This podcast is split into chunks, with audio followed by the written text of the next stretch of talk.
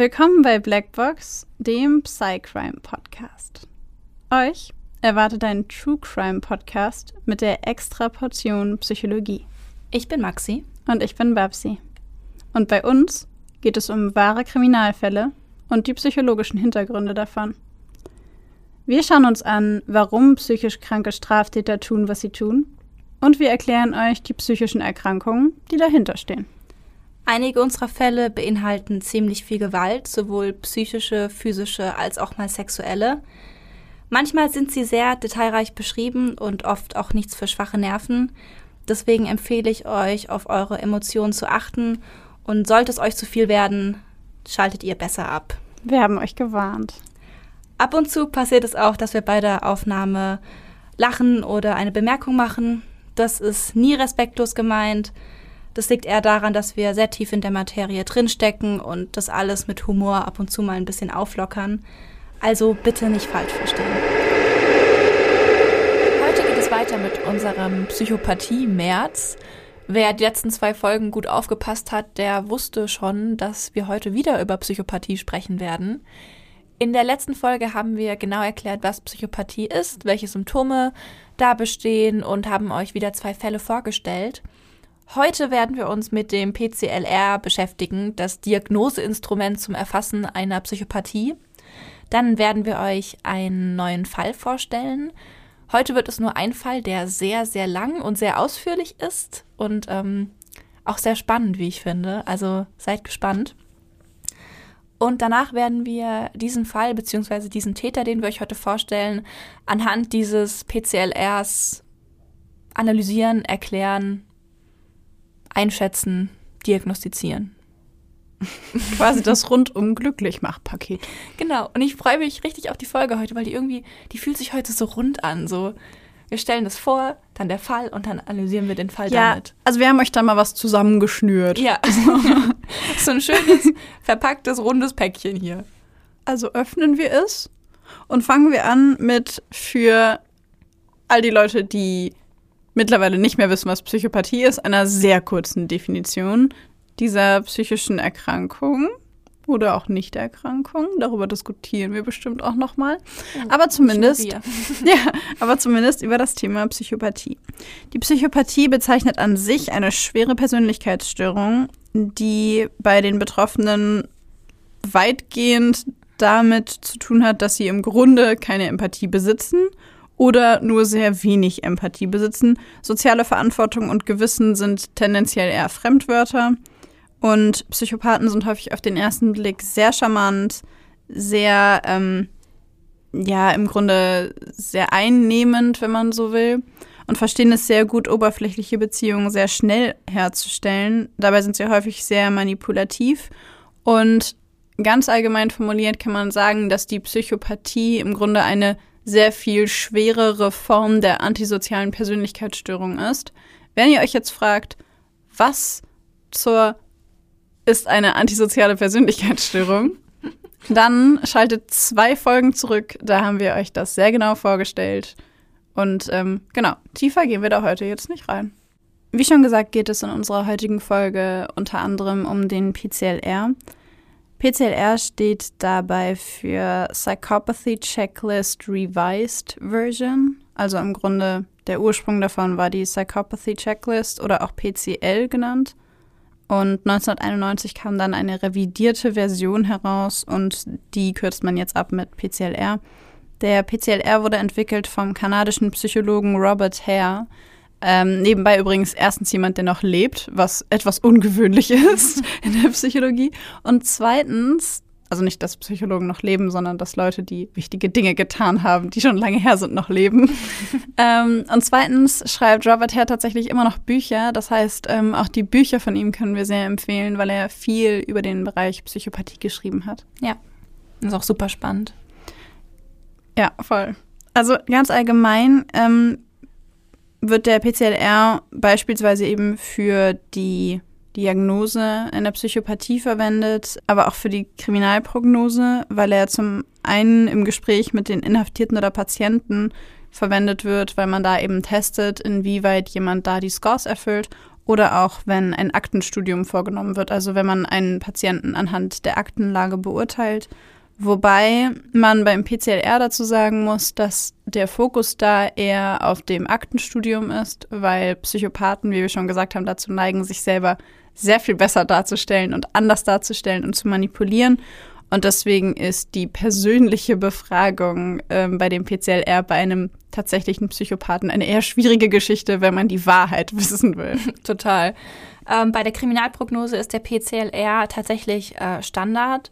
Es gibt noch ein anderes ähm, Instrument, das ist der HCA 20, der wird generell genutzt, um ähm, eine Kriminalprognose von Inhaftierten zu erstellen. Und da ist der PCLR fest ein Bestandteil davon. Also eins von diesen Faktoren zur Kriminalprognose ist eben dann dieser Punktwert im PCLR. Ist also nicht komplett ausschlaggebend, aber eben einer von diesen Faktoren, der entweder günstig oder ähm, sich negativ eben für die weitere Prognose ausübt. Genau. Günstig ist ähm, im Grunde alles unter 25, ab 25, also ähm, wenn man sich die Items anguckt, Items sind so einzelne Aussagen quasi und entweder man stimmt denen zu oder man sagt vielleicht oder man sagt nein. Für jedes Nein gibt es null Punkte, für jedes vielleicht ähm, einen Punkt und für jedes Ja zwei Punkte. Erreicht man mehr als 25 oder mindestens 25 Punkte, wird von einem hohen Score ausgegangen oder von einem hohen Score gesprochen.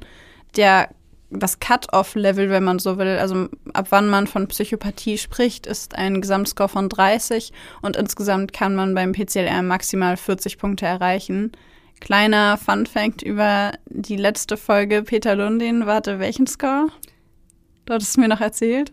Genau, Peter Lundin aus der letzten Folge, den ich vorgestellt habe, hatte einen Score von 39.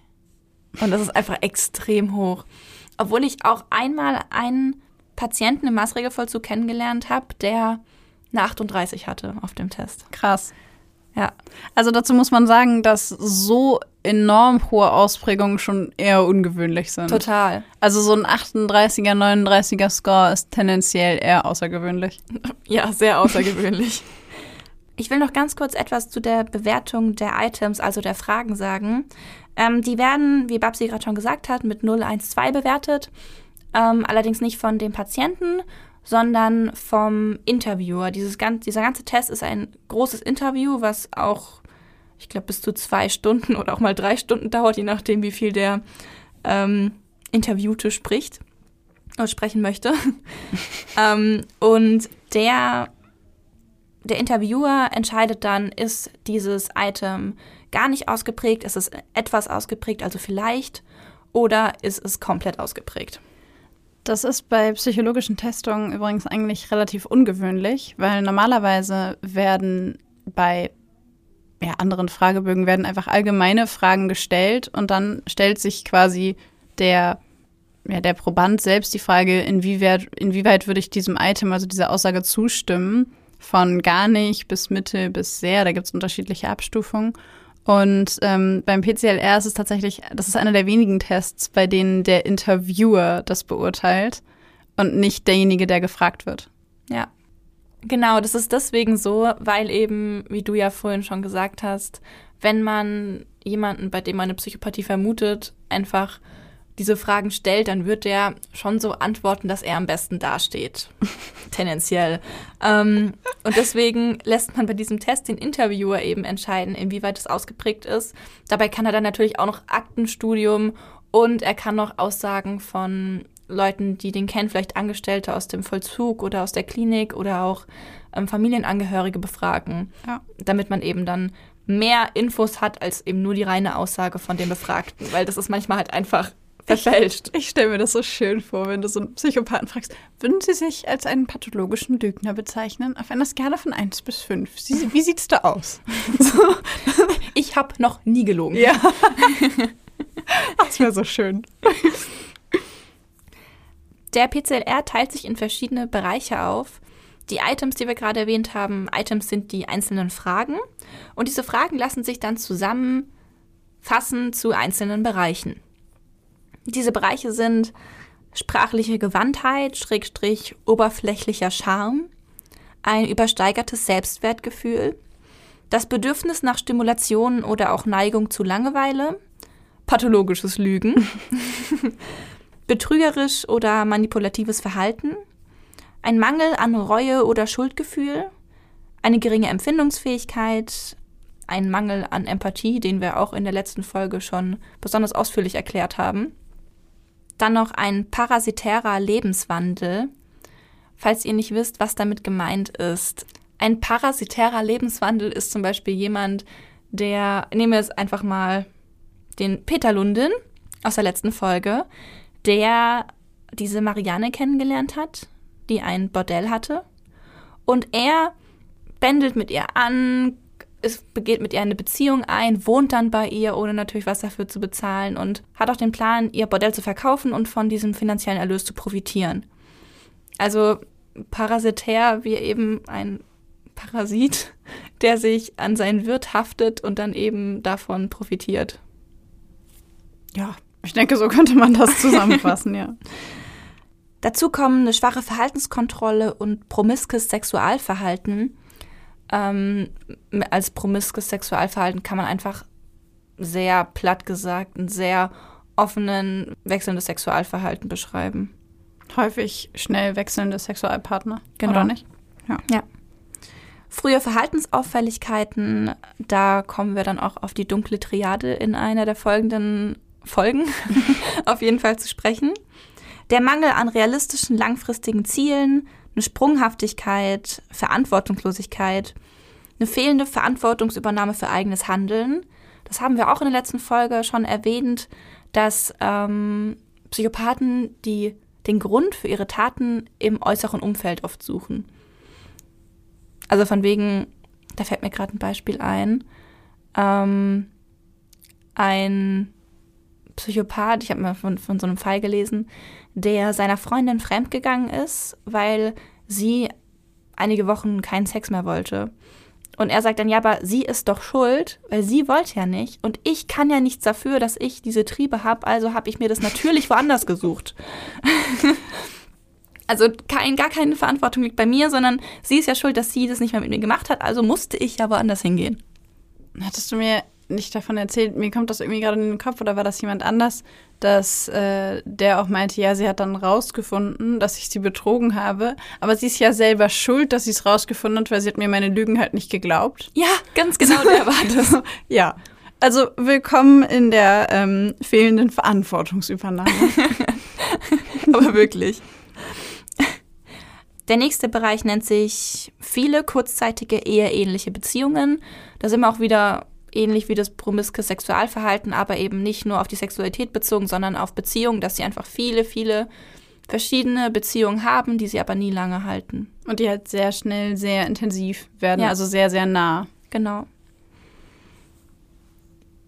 Dazu zählt übrigens auch, wenn jemand, zum Beispiel Peter Lundin war ja schon einige Jahre mit zum Beispiel der Tina, glaube ich, zusammen, hat aber parallel noch die Marianne gehabt.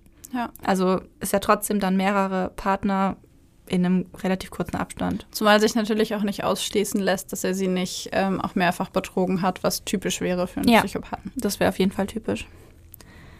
Jugenddelinquenz ist auch ein Bereich. Außerdem der Widerruf einer bedingten Entlassung. Das ist jetzt eher auf ähm, historischen Kontext bezogen. Also wenn da schon mal eine bedingte Entlassung war und es widerrufen wurde. Aus dem Gefängnis. Genau. Ja. Und eine kriminelle Vielseitigkeit. Das eben nicht nur Diebstahl ist, sondern Betrug, Diebstahl, Körperverletzungen. Nötigung, Menschenhandel, wir alles. Ganze Bandbreite. alles. Waffenhandel, Drogenhandel, Was, Hehlerei. was euch so einfällt. Mir fällt noch eine Menge ein. Ich finde es auch schön, wie du gerade da sitzt und so in die Luft guckst und so diese Waffenhandel, Hehlerei. Wir haben euch natürlich auch ein paar Beispielfragen mitgebracht aus dem PCLR und ich werde die jetzt einfach mal vorlesen. Und zwar, haben Sie jemals absichtlich Tiere verletzt? Und wenn nicht, vielleicht versehentlich?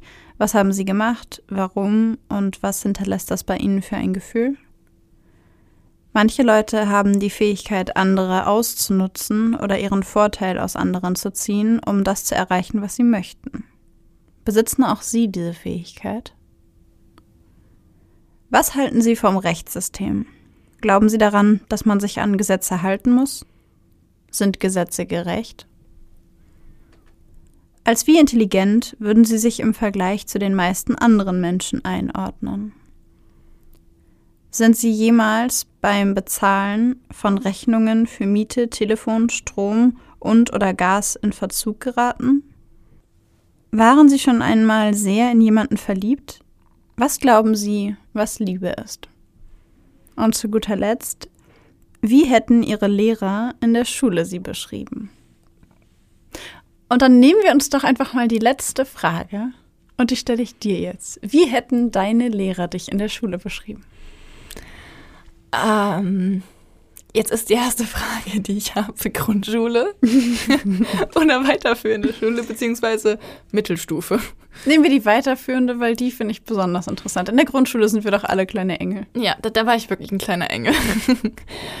ja, in der Mittelstufe ähm, wie würden meine Lehrer mich beschreiben?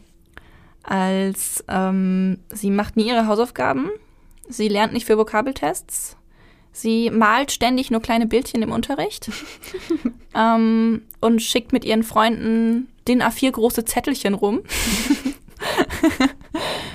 ähm, sie macht nie im Unterricht mit. Ähm, und in den Pausen verhält sie sich sehr weird. Was hast du gemacht? ah, ich, ich, ähm, ich war so eine, so eine sehr aufgedrehte, bunte, bunt, ja, ich habe mich sogar sehr bunt angezogen damals. Super aufgedreht, bin da laut durchs, ähm, durchs Klassenzimmer in der Pause gesprungen, hab ständig irgendwelche Parodien nachgelabert. Kennst du Charlie the Unicorn? Mhm. Mhm, das fand ich super. Das habe ich total laut im Klassenraum rumge. Wie alt warst du da? 13. 13, 14. Wie war es in der Oberstufe? Ähm, in der Oberstufe war es besser. Da bin ich ruhiger geworden. Ähm, ein bisschen besonderer in meiner ähm, Sprechlautstärke. Mhm. Und Bildchen habe ich immer noch gemalt. Und ich habe auch immer noch Zettelchen verschickt, aber habe aber auch besser im Unterricht aufgepasst. Also die Mittelstufe war wirklich ähm, die schlimmste Zeit bei mir, wo ich wirklich, glaube ich, auch für manche echt schwer zu ertragen war. es tut mir leid für alle, die sich durch mich sehr gestört gefühlt haben. Und wie war es bei dir, Papsi? Ähm, in der Mittelstufe war ich, glaube ich, da war ich, glaube ich, relativ normal. So, ich meine, ich war jetzt nie die große Hausaufgabenmacherin, gebe ich zu. Ich habe die immer kurz vorher in der Pause gemacht, von irgendjemandem noch abgeschrieben. Kenne ich. Ähm, ich war immer relativ gut in Sport und in Deutsch. Also ich hatte so die, die paar Fächer, in denen ich extrem gut war und alle anderen Fächer waren mir irgendwie nicht so wichtig. Aber ich würde sagen, zu der Zeit, ich war eher nicht still, aber ich habe viel gelesen, auch in der Schule viel gelesen teilweise im Unterricht gelesen, was die Lehrer nicht so witzig fanden. ähm, ja, und in der Oberstufe hat sich das äh, dann irgendwie sehr verändert, ähm, weil ich dann eher diejenige war, über die die Lehrer gesagt haben, sie könnte, wenn sie denn nur wollte, und dann müsste sie, aber ich weiß, dass sie kann, weil wenn sie es dann mal macht, dann macht sie es ja gut. Ähm, und äh, ja, vor allen Dingen war ich diejenige, die konsequent immer zu spät in den Unterricht gekommen ist. immer. Und also es war so schlimm, dass ich in einzelnen Fächern ähm, eine Verwarnung in mein Zeugnis geschrieben bekommen habe, dafür, dass ich immer zu spät im Unterricht bin. In der Schule habe ich das noch immer gut hinbekommen. Bei mir war es in der Uni, dass ich ständig zu spät kam. Nee, bei mir ist das, das zieht sich durch mein Leben wie ein roter Faden. Vielleicht liegt es daran, dass ich, als ich noch zur Schule gegangen bin, dass meine Mutter da geguckt hat, wann ich loskomme. Hm, vielleicht. Und im Studium dann nicht mehr. Und im Studium war es wirklich so, wenn ich da pünktlich reingekommen bin, waren alle so, warum bist denn du schon da? das ging mir aber auch so. Nee, und in der Schule war ich ähm, immer diejenige, die dauernd gefragt hat, warum? Wieso machen wir das so? Wieso machen wir das nicht anders? Warum soll ich das aufschreiben? Das ergibt überhaupt keinen Sinn. Warum soll ich einen Text schreiben? Stichworte reichen doch auch. ähm, und die, die irgendwie immer mit ihren Lehrern über alle möglichen Sachen diskutiert hat, was dafür dazu geführt hat, dass meine Mitschüler genervt waren, weil sie in die Pause wollten. An dieser Stelle, es tut mir leid. Ich wollte es einfach gerne wissen. Es tut mir leid, dass ich die Pausen verzögert habe. Ähm, ja, und was auch dazu geführt hat, dass die eine Hälfte meiner Lehrer dachte, ach, sie ist ja so neugierig und mit ihr kann man ja über alle möglichen Sachen diskutieren. Und die andere Hälfte der Lehrer, die eher autoritär waren, ähm, ein echtes Problem mit mir hatten, weil die keine Lust hatten, über sowas zu diskutieren. Und ich hatte in der Schule ein massives Problem mit Autoritäten. du warst, du warst aber nicht so eine, die den Lehrern, also wenn du sagst, du mit denen diskutiert hast, die dann am Ende der Stunde noch gesagt hat, sie haben noch vergessen, uns Hausaufgaben aufzugeben. Nein, nein, nein, nein, nein, ich habe die Hausaufgaben ja nie gemacht. Also okay. Also das, nein, ich war kein Streber. Ich war einfach nur jemand, der das System von Lernen ist einfach, weil ich dir sage, du sollst es lernen, nicht verstanden hat. Ah, okay. Also ich war einfach, weiß ich, ich habe das System Schule nicht verstanden. Ein kleiner Rebell, unsere Barbara. Ja, ich war ein bisschen rebellisch. ähm, ja, an euch da draußen, vielleicht äh, wollt ihr eure Erfahrungen ja auch mit uns teilen. Wie war das bei euch in der Schule oder auch bei den anderen Fragen, die wir vom PCLR mitgebracht haben? Vielleicht wollt ihr ja die ein oder andere Geschichte über euch mit uns teilen. Genau, aber jetzt kommen wir mal zurück zum Thema. Die Items des PCLR werden ähm, nach unterschiedlichen Facetten bewertet. Dabei wird quasi geschaut, ist es interpersonell, also quasi zwischenmenschlich? Ist es affektiv, also emotionsbezogen? Handelt es sich um den Lebenswandel, also um die Art und Weise, wie jemand lebt? Oder handelt es sich um antisoziale Eigenschaften, die dann nicht nur etwas zu tun haben mit zwischenmenschlichen ähm, Geschichten, sondern weitestgehender im Grunde auch so mit sowas wie Empathielosigkeit beispielsweise? Genau.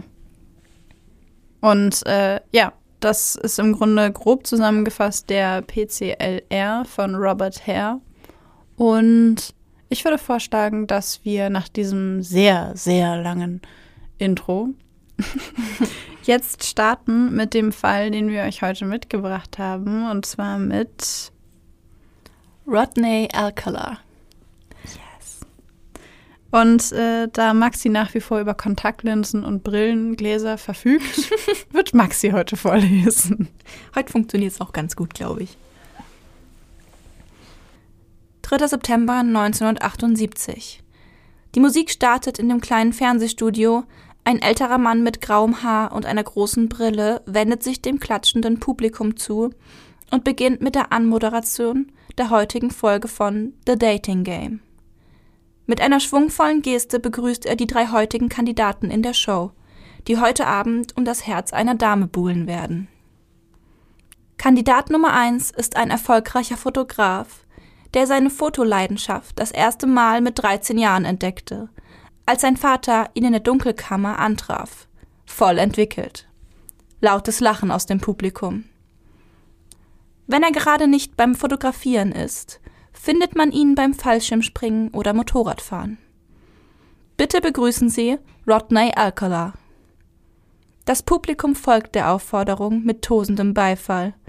Die Kamera zoomt ran an das Gesicht eines jungen Mannes mit lockigem, schulterlangen dunklen Haar, der einen dunklen Anzug trägt und breit in die Kamera lächelt.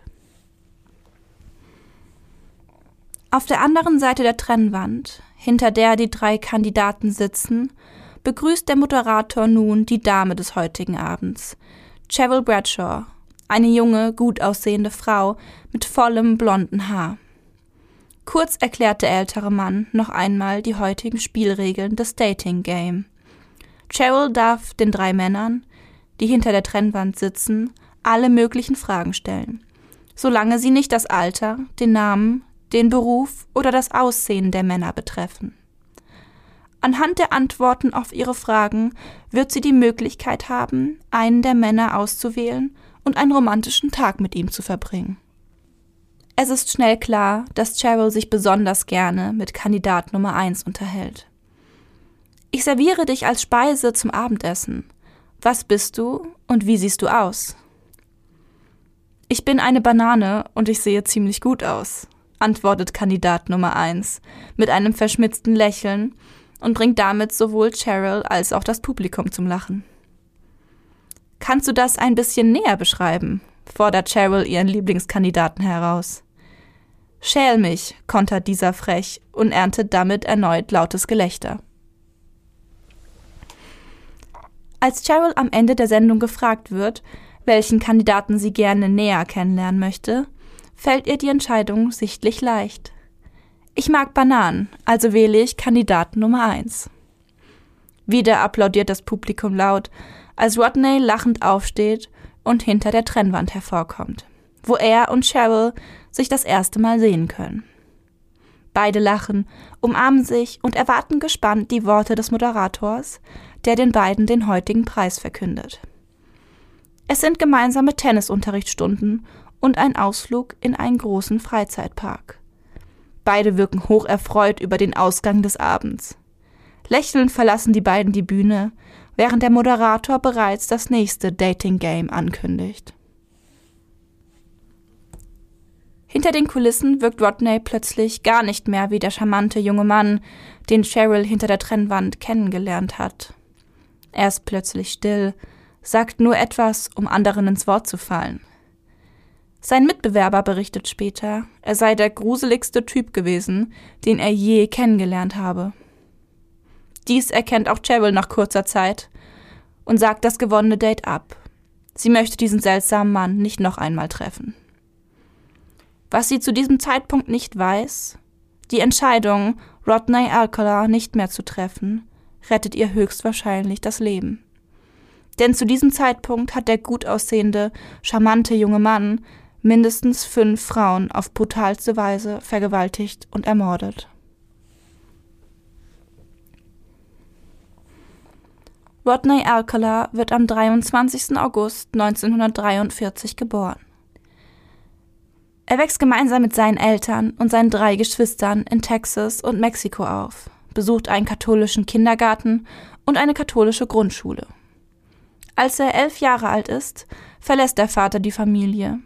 Die Mutter zieht gemeinsam mit den Kindern daraufhin zurück in die USA. Nach seinem Abschluss meldet Rodney sich freiwillig bei der US Army, wo er entgegen seiner Hoffnung, als Fallschirmspringer eingesetzt zu werden, für die nächsten vier Jahre in einem Büro arbeiten wird. Mit 20 flieht er plötzlich vom Militärgelände, wird mit einem Nervenzusammenbruch ins Militärkrankenhaus eingeliefert und mit einer schweren antisozialen Persönlichkeitsstörung diagnostiziert. Aufgrund der medizinischen und psychischen Einschränkungen wird Rodney daraufhin aus dem Dienst entlassen und zieht zurück zu seiner Mutter, die nun in Los Angeles lebt. Rodney ist nun 21 Jahre alt. Er bezieht ein kleines Apartment und macht 1968 seinen Abschluss an der University of California. Einige Monate nach seinem Abschluss spricht Rodney ein achtjähriges Mädchen an, die gerade auf dem Sunset Boulevard auf dem Weg zur Schule ist. Er überredet sie dazu, in sein Auto zu steigen und mit ihm nach Hause zu fahren. Als die kleine Telly Shapiro in das Auto des jungen Mannes einsteigt, wird sie von einem Motorradfahrer beobachtet, dem die ganze Situation merkwürdig vorkommt und der deswegen sicherheitshalber die Polizei verständigt. Der Polizeibeamte, der kurz darauf vor der Wohnungstür von Rodney Alcala steht, erblickt daraufhin ein Bild, das ihn wohl für den Rest seines Lebens verfolgen wird. Nachdem er die Tür des Mannes, der ihn zuerst nicht einlassen wollte, mit Gewalt eingetreten hat, sieht er den kleinen Körper des achtjährigen Mädchens in einer riesigen Blutlache auf dem Boden liegen. Neben ihr liegt eine Metallstange, mit der Rodney versucht hatte, sie zu ersticken, wie die Staatsanwaltschaft später feststellen wird. Ebenso wird sie feststellen, dass das Mädchen vergewaltigt worden war. Der Beamte, der schockiert auf den leblosen Körper blickt, ist sich für einen grausamen kurzen Moment sicher, dass das kleine Mädchen tot ist. Doch plötzlich regt sie sich, sie beginnt zu würgen und ringt nach Luft. Sofort ist der Beamte bei ihr, stützt ihren Rücken und sorgt dafür, dass sie genügend Luft bekommt, um zu überleben. Diesen Moment der Unachtsamkeit nutzt Alcala daraufhin, um durch die Hintertür zu fliehen. In den nächsten zwei Jahren ist Rodney Alcala spurlos verschwunden. 1969 schaltet sich aufgrund der Brutalität der Tat und der hohen Gefährlichkeit, die von Alcala ausgeht, auch das FBI ein und setzt ihn auf die Liste der zehn meistgesuchten Verbrecher der USA. Dieser jedoch lässt sich davon wenig beeindrucken. Nach der Flucht aus seinem Apartment lässt Rodney Alcala sich in New York nieder und lebt dort unter dem Namen John Berger. Er beginnt ein Kunststudium an der NYU und arbeitet nebenbei als Fotograf, betreut in den Semesterferien ein Sommerlager für Kunst und Schauspiel für Mädchen in New Hampshire. Mit seiner professionellen Kamera spricht er auf den Straßen New Yorks immer wieder junge Mädchen an, fragt sie, ob sie für ihn Modell stehen möchten und bringt viele von ihnen sogar dazu, sich als Akt fotografieren zu lassen. Stehen sie erst einmal nackt in seiner Wohnung, fällt es Rodney meist leicht, die jungen Frauen auch zu verführen. So auch die damals 13-jährige Alice Fearing, die zu diesem Zeitpunkt gerade in einem Buchladen im East Village unterwegs ist. Rodney verwickelt das Mädchen in ein Gespräch, sieht, dass sie die Pest von Albert Camus in der Hand hält und beginnt über philosophische Theorien zu plaudern. Alice lässt sich darauf ein, ist jedoch auch verwundert über das Interesse, das dieser sehr viel ältere Mann ihr entgegenbringt. Sie spazieren gemeinsam weiter durch das Viertel, bis er auf einmal vor einem Haus stehen bleibt und ihr verkündet, dass sich hier seine Wohnung befindet. Er wolle sie gerne fotografieren und bittet sie, mit ihm gemeinsam nach oben aufs Dach des Gebäudes zu kommen, wo er ein kunstvolles Foto knipsen könnte. Etwas zögerlich willigt Alice ein. Sie beruhigt sich selbst damit, dass sie ja bestimmt jemand hören würde, wenn sie sich auf dem Dach des Wohnhauses befände. Nach einigen Fotos und weiteren lockeren Gesprächen zwischen den beiden hat Alice das Misstrauen gegenüber dem Fremden verloren und ist nun bereit, ihn doch kurz in seine Wohnung zu begleiten. Hier liegen überall Frauenklamotten herum. Es ist unordentlich. Plötzlich hält Rodney ihr einen seidenen Kimono hin und fragt sie, ob sie denn bereit wäre, diesen anzuziehen. Vehement lehnt sie seine Bitte ab worauf er ihr einen Stapel Fotos in die Hand drückt. Das seien seine Arbeiten, erklärt er und verschwindet im Bad. Alice erschrickt. Auf den Fotos sind nackte Frauen zu sehen, die in eindeutig sexuellen Posen und auch während sexuellen Handlungen fotografiert wurden. Kurzerhand legt sie die Bilder weg und geht zur Eingangstür. Sie möchte unbemerkt verschwinden. Doch die Tür ist zu. Sie hört, wie die Badezimmertür aufgeht, fährt herum und sieht den jungen Fotografen. Nackt und mit einer Erektion steht er vor ihr. Sie schreit, hämmert gegen die Tür und drückt und zieht mit aller Kraft, bis die Tür endlich doch nachgibt und sie ins Treppenhaus fliehen kann. Auf halber Strecke bleibt sie stehen, erinnert sich an das Buch, das sie gerade gekauft hat und das nun immer noch in der Wohnung liegt, dreht sich um und hämmert erneut an die Tür aus der sie gerade noch panisch geflohen ist. Er öffnet die Tür und reicht ihr das Buch, sieht ihr nach, als sie erneut panisch die Treppen nach unten hastet. Lass mich nur masturbieren, ruft er ihr hinterher. In 40 Jahren wird Alice das Gesicht dieses Mannes erneut sehen, in den Nachrichten, wo er als mehrfacher Mörder verurteilt wird. Und sie wird sich erinnern, was für ein Glück sie an diesem Nachmittag gehabt haben muss. Bis heute ist nicht bekannt, wie viele Frauen und Mädchen Rodney Alcala in seine Wohnung lockt und verführt, bedrängt oder auch vergewaltigt. Sicher ist, dass er einige Jahre unbemerkt in New York lebt, bis der Drang, seine sexuellen Fantasien auszuleben, erneut zu stark wird. Denn den ultimativen sexuellen Kick verschafft ihm nur das Töten als er am 12. Juni 1971 die 23-jährige Cornelia Crilley kennenlernt, die gerade dabei ist, umzuziehen und Möbel in ihr neues Apartment zu schleppen, sieht er seine Chance. Großzügig bietet er der jungen Frau seine Hilfe an, die diese dankend annimmt.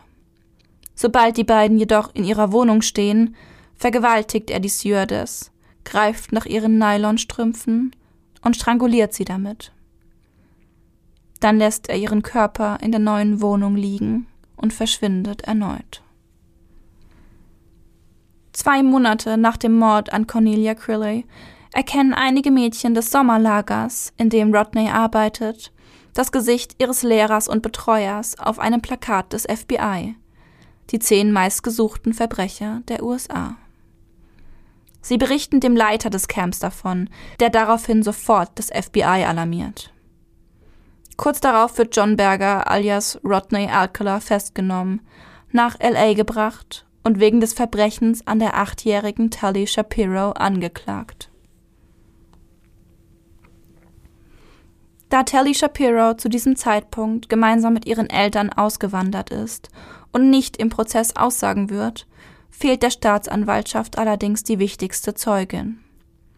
Zudem wird Erkala wegen Entführung und Vergewaltigung angeklagt. Aus juristischen Gründen ist es damit ausgeschlossen, ihn auch noch wegen versuchten Mordes zu verurteilen. Die Anklage steht auf wackeligen Beinen, was die Staatsanwaltschaft dazu zwingt, dem jungen Mann einen Deal anzubieten. Rodney geht sofort darauf ein und bekennt sich 1972 des sexuellen Kindesmissbrauchs schuldig. Daraufhin erhält er eine Haftstrafe zwischen einem und zehn Jahren, die er wegen einwandfreiem Benehmen nach drei Jahren wieder verlassen darf. Er spielt den reumütigen Täter, dessen Verbrechen ihm schrecklich leid tut und ein furchtbarer Fehler war, den er nie wieder wiederholen werde. Sowohl das Personal als auch der Gefängnispsychiater kaufen ihm dieses Schauspiel ab. Die Bewährungskommission entscheidet daraufhin, dass Rodney Alcala nach 34 Monaten Haft auf Bewährung freikommt. Mit der Bedingung, sich bei der örtlichen Polizei als Sexualstraftäter listen zu lassen. Kurz darauf sitzt Rodney erneut in Haft, wegen Entführung, Verstoß gegen die Bewährungsauflagen und die Abgabe von illegalen Drogen an Minderjährige. Er hatte ein 13-jähriges Mädchen mit dem Vorwand, sie zur Schule zu fahren, zum Strand gebracht, sie gezwungen, gemeinsam mit ihm Marihuana zu rauchen und sie gegen ihren Willen geküsst. Wieder zeigt sich Rodney in Haft von seiner besten Seite, wieder wird er schon nach zweieinhalb Jahren auf Bewährung entlassen. Einen Monat nach seiner Entlassung reist er mit Erlaubnis seines Bewährungshelfers nach New York, um dort, wie er sagt, Verwandte zu besuchen. Dort lernt er die 23-jährige Ellen Jane Hover kennen, der er sich als John Berger, den Fotografen, vorstellt und sie dazu überredet, einem Fotoshooting zuzustimmen. Dieses soll auf dem Rockefeller-Anwesen in North Tarrytown stattfinden, wie man später aus Allens Terminkalender entnehmen kann. Auch der Name des Fotografen John Berger ist darin vermerkt. Doch vorerst erkennt niemand den Zusammenhang zwischen John Berger und Rodney Alcala, dem mehrfach vorbestraften Sexualtäter. Als ihre besorgten Eltern Ellen als vermisst melden, ist diese bereits tot. Alcala hat sie vergewaltigt, getötet und ihren Körper auf dem Anwesen vergraben. Zwei Monate später kehrt er zurück nach New York, wo kurze Zeit später der leblose Körper von Pamela Jean Lamson gefunden wird. Vergewaltigt, geschlagen und stranguliert, nackt und in entwürdigender Pose auf einem Wanderweg in der Nähe von San Francisco zurückgelassen. Einen Monat später findet man Jill Barcombs Leiche an einer Nebenstraße. Ihr Körper kniet auf dem Boden, das Gesicht steckt im kalten Schlamm. Georgia Rickstead trifft in Malibu auf Rodney Alcala, wo er sie brutalst vergewaltigt, sie sexuell mit einem Hammer missbraucht, sie mit ihren Nylonstrümpfen wirkt und mit demselben Hammer, mit dem er sie kurz zuvor sexuell missbraucht hat, den Schädel einschlägt. Ihre nackte Leiche wird am nächsten Morgen von der Polizei entdeckt. Das nächste Opfer ist Charlotte Lamb, die nackt und in entwürdigender Haltung in der Waschküche ihrer Apartmentanlage gefunden wird und erst drei Monate nach ihrem Tod identifiziert werden kann. Zu diesem Zeitpunkt ist Rodney Alcala lächelnd im Fernsehen zu sehen und wickelt bei The Dating Game sowohl Cheryl Bradshaw als auch das Publikum um die Finger. Acht Monate nach dem letzten Mord trifft Rodney auf die damals 15-jährige Monique Hort. Als er das junge Mädchen fragt, ob sie für ihn Modell stehen möchte und dass er gemeinsam mit ihr einen Fotografiepreis gewinnen möchte, ist sie sofort Feuer und Flamme und steigt in sein Auto. Die darauffolgende Nacht verbringt Monique in der Wohnung des Mannes, den sie erst seit dem heutigen Tage kennt. Am nächsten Morgen brechen die beiden schon früh auf, um das Tageslicht in den Wäldern einzufangen. Als Rodney Monique fragt, ob er sie nackt fotografieren darf, willigt sie ein. Sobald sie nackt vor ihm steht, verliert Rodney wieder einmal die Kontrolle. Er sagt ihr, sie solle zum Spaß ihr T-Shirt über den Kopf ziehen. Sie wird später berichten, von einem großen Ast niedergeschlagen worden zu sein, als sie seine Anweisung befolgt. Anschließend fesselt er sie, beißt die Jugendliche in Brüste und Schambereich und vergewaltigt sie sowohl anal als auch vaginal. Als Monique vor Schmerzen schreit, fährt Rodney sie an, sie solle still sein und erstickt ihren Schrei mit ihrem T-Shirt. Dann beginnt er sie zu würgen. Monique fällt in Ohnmacht und wacht erst wieder auf, als Rodney schon längst von ihr abgelassen hat. Nun liegt er weinend und schluchzend neben ihr auf dem nassen, kalten Boden. Monique handelt geistesgegenwärtig, weiß, dass sie keine Wahl hat, sollte sie versuchen, mit gefesselten Händen und Füßen zu fliehen. Stattdessen rollt sie sich ein Stück zu ihrem Peiniger, berührt ihn am Arm und fragt, Bist du okay? Er antwortet nicht. Sie fragt ihn, ob er sie nicht noch mit zu sich nach Hause nehmen könne. Sie wolle gerne mehr Zeit mit ihm verbringen. Rodney sagt weiter kein Wort, reagiert aber auf ihre Worte, indem er aufsteht und ihr gestattet, sich wieder anzuziehen. Die beiden machen sich auf den Rückweg. Zwischendurch halten sie an einem Geschäft, in dem Rodney sich eine Limonade kaufen möchte. Als er kurz auf die Toilette geht und Monique damit im Geschäft alleine lässt, rennt diese in ein Motel direkt nebenan und schreit in der Lobby panisch, dass sie vergewaltigt und entführt wurde und jemand die Polizei rufen solle.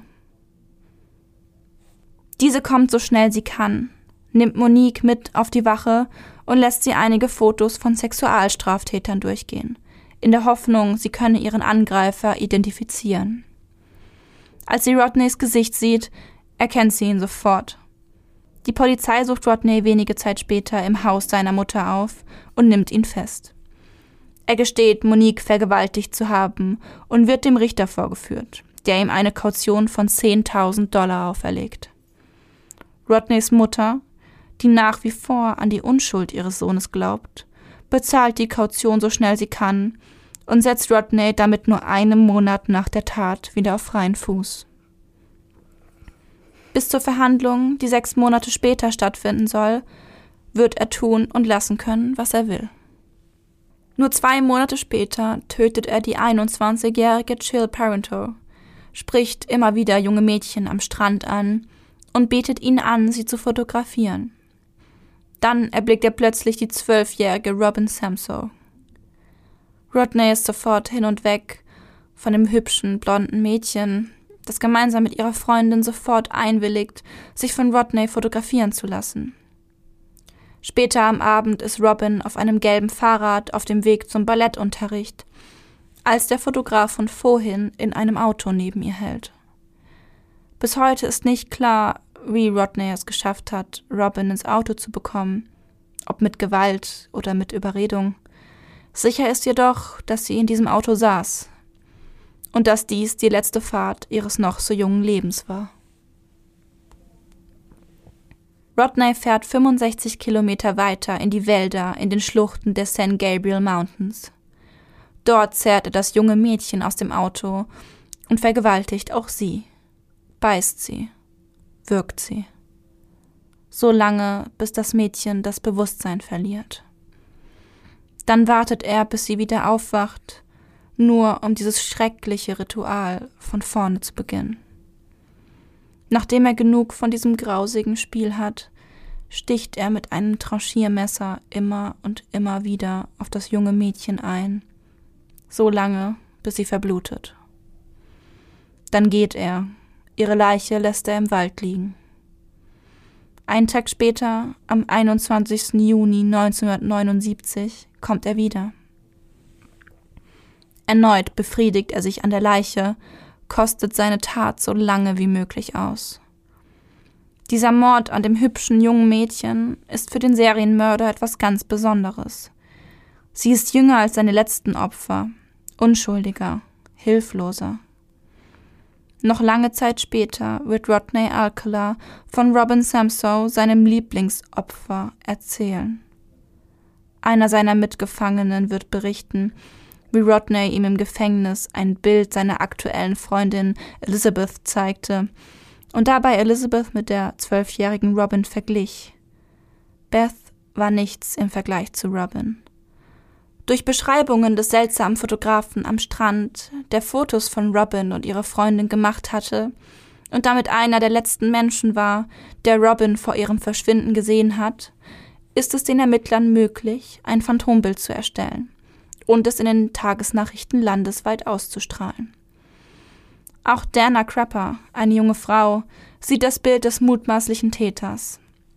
Sie hält inne Das Bild sieht dem Mann, den sie einige Tage zuvor im Wald in der Nähe der St. Gabriel Mountains gesehen hat, zum Verwechseln ähnlich. Sie erinnert sich, dass er ein Mädchen bei sich gehabt hat. Sie hat gesehen, wie er sie mit sich gezerrt hat, hat jedoch nichts weiter unternommen. Sie kann nicht aufhören, an das Beobachtete zu denken. Kurzerhand entschließt sie sich, nochmal zu der Stelle zu fahren, an der sie den Mann und das Mädchen gesehen hat. Als sie den kleinen Waldweg entlangläuft, bemerkt sie einen fauligen Geruch, der immer stärker wird.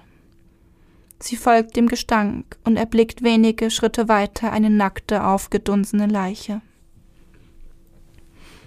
Der Kopf ist eingeschlagen, die Hände und Füße fehlen, der ganze Körper ist von tiefen Schnitten gezeichnet. Denner ist sich sicher, es ist das Mädchen, nach dem das ganze Land sucht.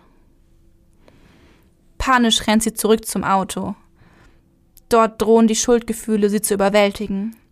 Sie hatte gesehen, wie der Mann das Mädchen in den Wald zerrt. Sie war vermutlich mit ihm die letzte Person, die Robin lebend gesehen hat. Sie hätte etwas tun können. Sie hätte etwas tun müssen. Plötzlich steigt Angst in ihr hoch.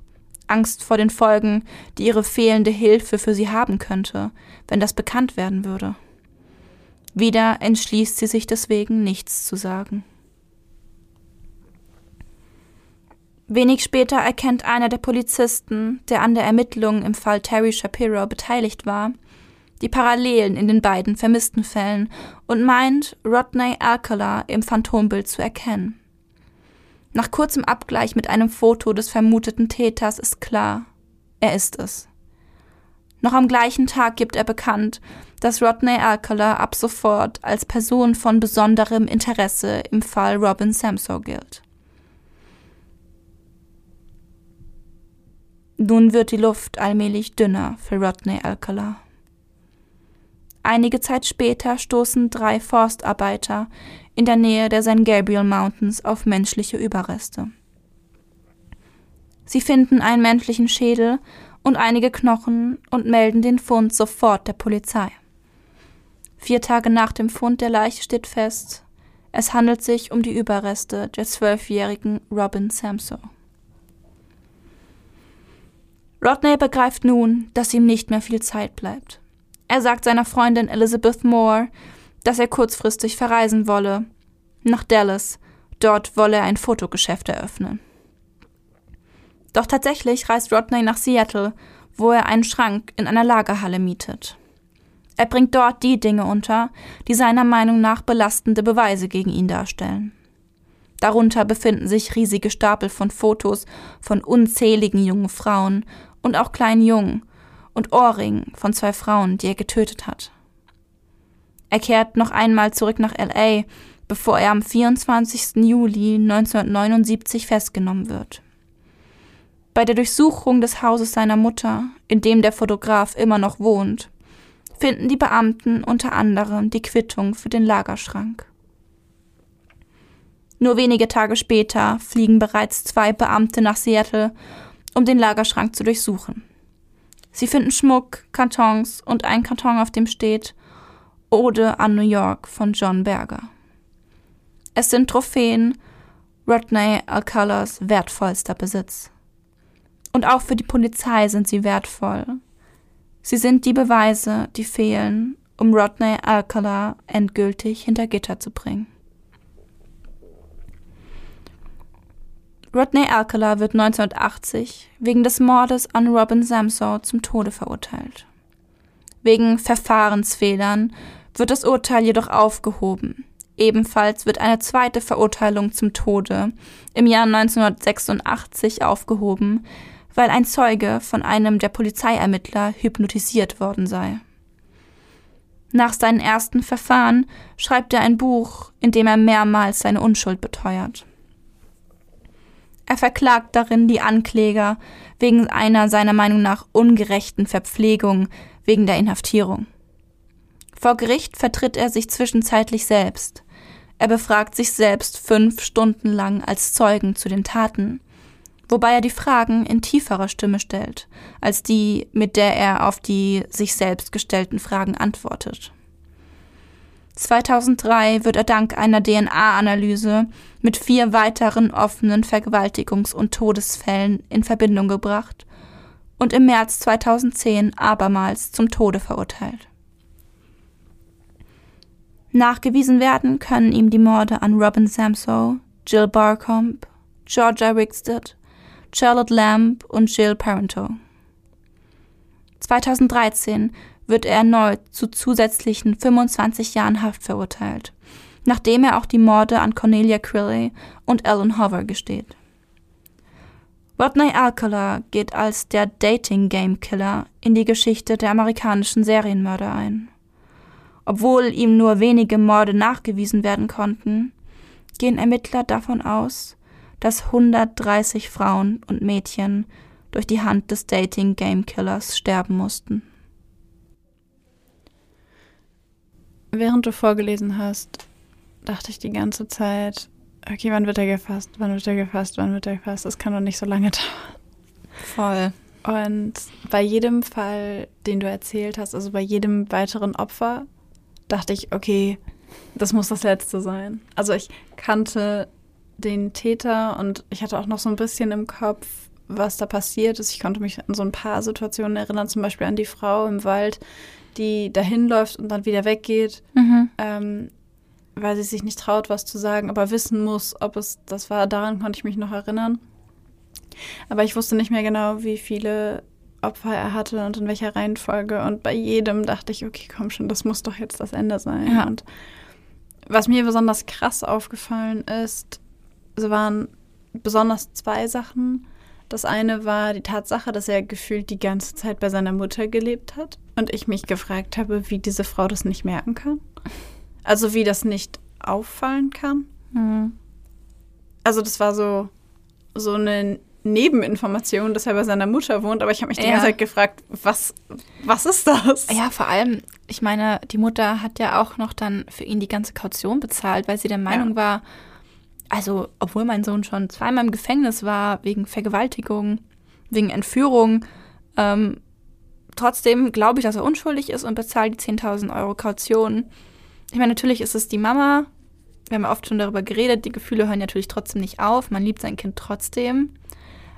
Aber I see your point, dass ich auch nicht verstehen kann, wie die Mutter das einfach die Augen so verschließen konnte davor. Ja. Also es ist halt, es, es hört sich halt so sehr an nach so einem ach, mein Rodney, der würde das nie tun. Das ist so ein guter Junge. Ja, so hört sich wirklich an. Ja. Und was mir extrem aufgefallen ist in diesem Fall, ist die diese andauernde Steigerung von mhm. noch brutaler, noch brutaler. Die Abstände werden immer kürzer, die ähm, Art und Weise zu töten wird immer brutaler und im Grunde wird auch immer, also nähert sich immer mehr dem an, was er in seiner Idealvorstellung hat. Und ähm, besonders deutlich ist es für mich geworden in dem Moment, wo du gesagt hast, dass dieses zwölfjährige Mädchen sein Lieblingsopfer in Anführungszeichen war, Ja. weil er ähm, sie gewürgt hat und sie wieder aufgewacht ist. Und bei dem Opfer davor ist das Mädchen ja auch wieder aufgewacht. Mhm. Und ich habe mich halt gefragt, ob er die anderen Opfer vorher gewürgt hat und sie aus Versehen beim ersten Mal umgebracht hat. Ja, das ist, das ist, ja, das könnte schon sein. All dieses, dieses Spiel von Wirken, in Ohnmacht fallen, wieder aufwachen lassen, Ja. das hat er schon, vor allem, also man weiß es bei den letzten Opfern öfter gemacht. Ja.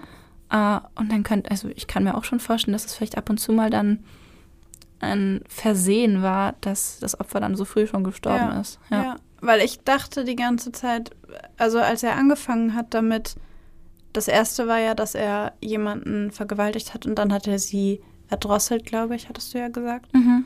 Und dann hat es sich immer weiter in diese Richtung entwickelt. Also dieses Muster von Vergewaltigen und Erdrosseln hat sich quasi immer weiter ausgearbeitet, in Anführungszeichen, in Ja. immer feine, so, verstehe mich nicht falsch, Ja. aber in immer ausgefeiltere Versionen von dem, was er sich vorgestellt hat als die ultimative Fantasie. Und dabei ist er immer risikovoller geworden. Er hat die ähm, Mädchen mit in ihre Wohnung genommen, äh, mit in seine Wohnung genommen und ähm, hat sie auf der offenen Straße angesprochen, hat sie trotz Zeugen mit ins Auto genommen und also er ist ja im Grunde immer, ja, es ist immer risikoreicher Ja. geworden, weil auch diese 65 Kilometer bei Robin Samsa, Mhm. Auf 65 Kilometern musst du davon ausgehen, dass Leute dich sehen. Ja. Und selbst wenn du nur im Auto an denen vorbeifährst, dass Leute das sehen.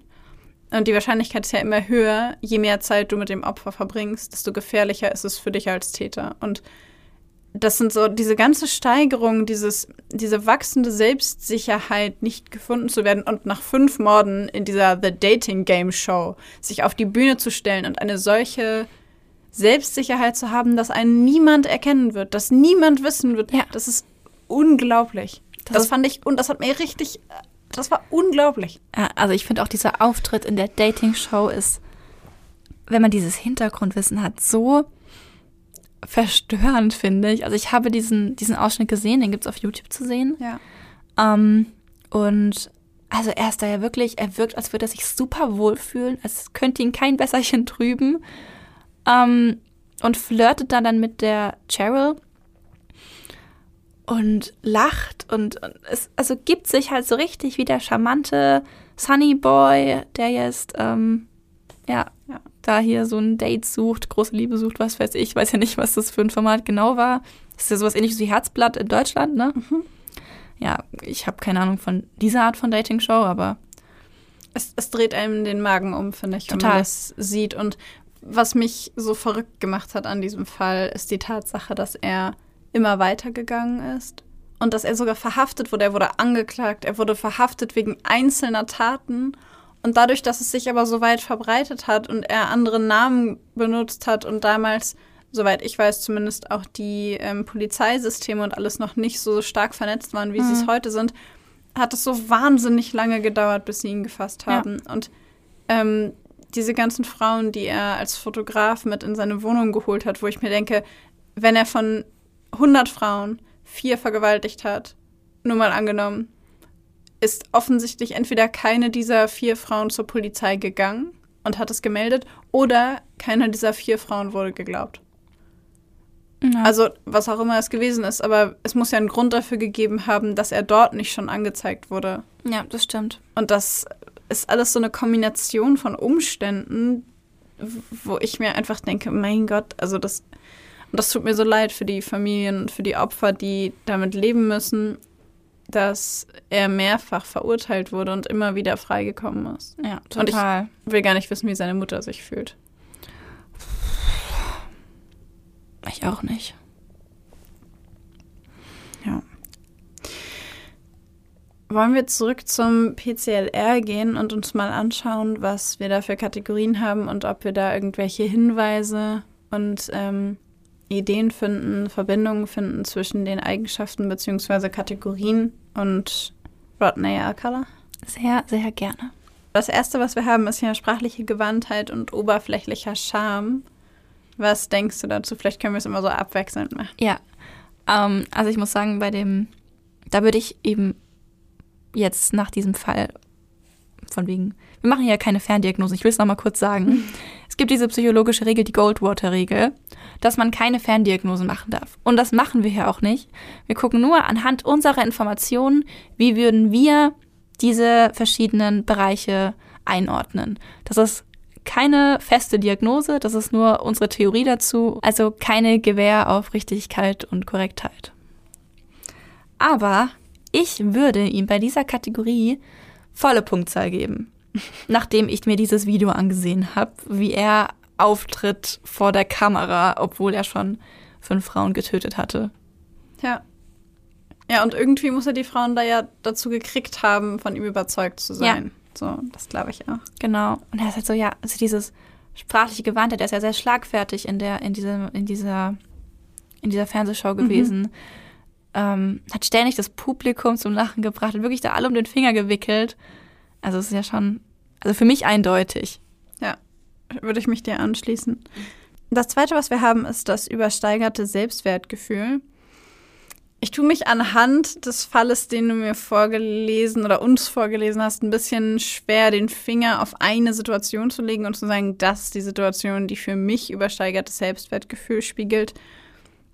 Mir ist einfach so im Ganzen viel irgendwie, also sind mir viele Indikatoren aufgefallen, beispielsweise die Tatsache, dass er sich selber irgendwie zu so einem Fotografen macht und sagt, ich bringe dich groß raus für gewinnenden Preis und sich selber da so besonders macht.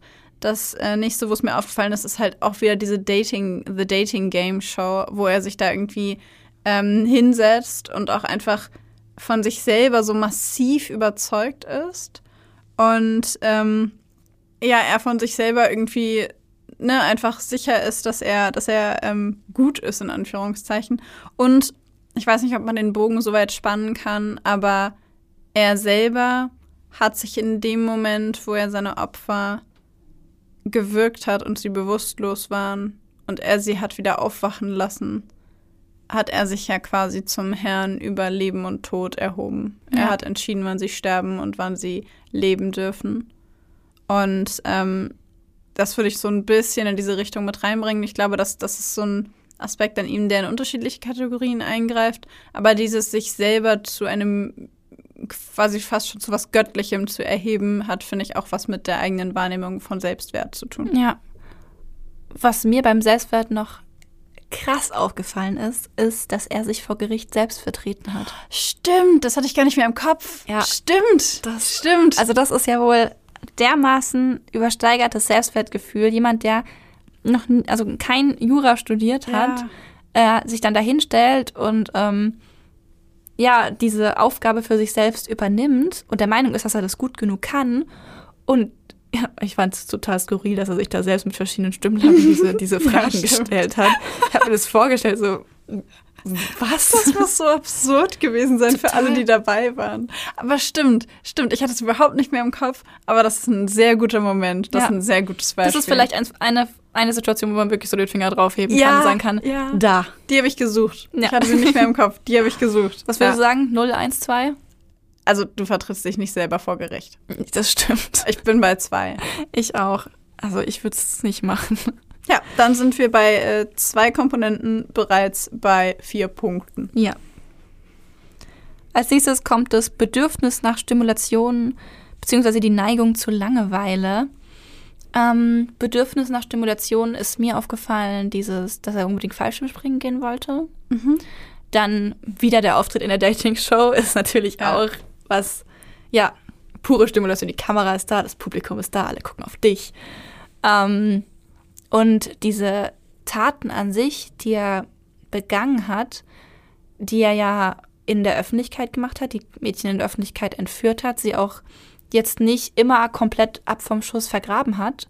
Das, da war ja immer so ein kleiner, in Anführungszeichen, Nervenkitzel dabei. Weißt du, was ich meine? Also ja, hätte voll. erwischt werden können. So ein Kick. Genau, so ein Kick. Ähm, von daher muss ich sagen, ich sehe das schon. Was ja. denkst du?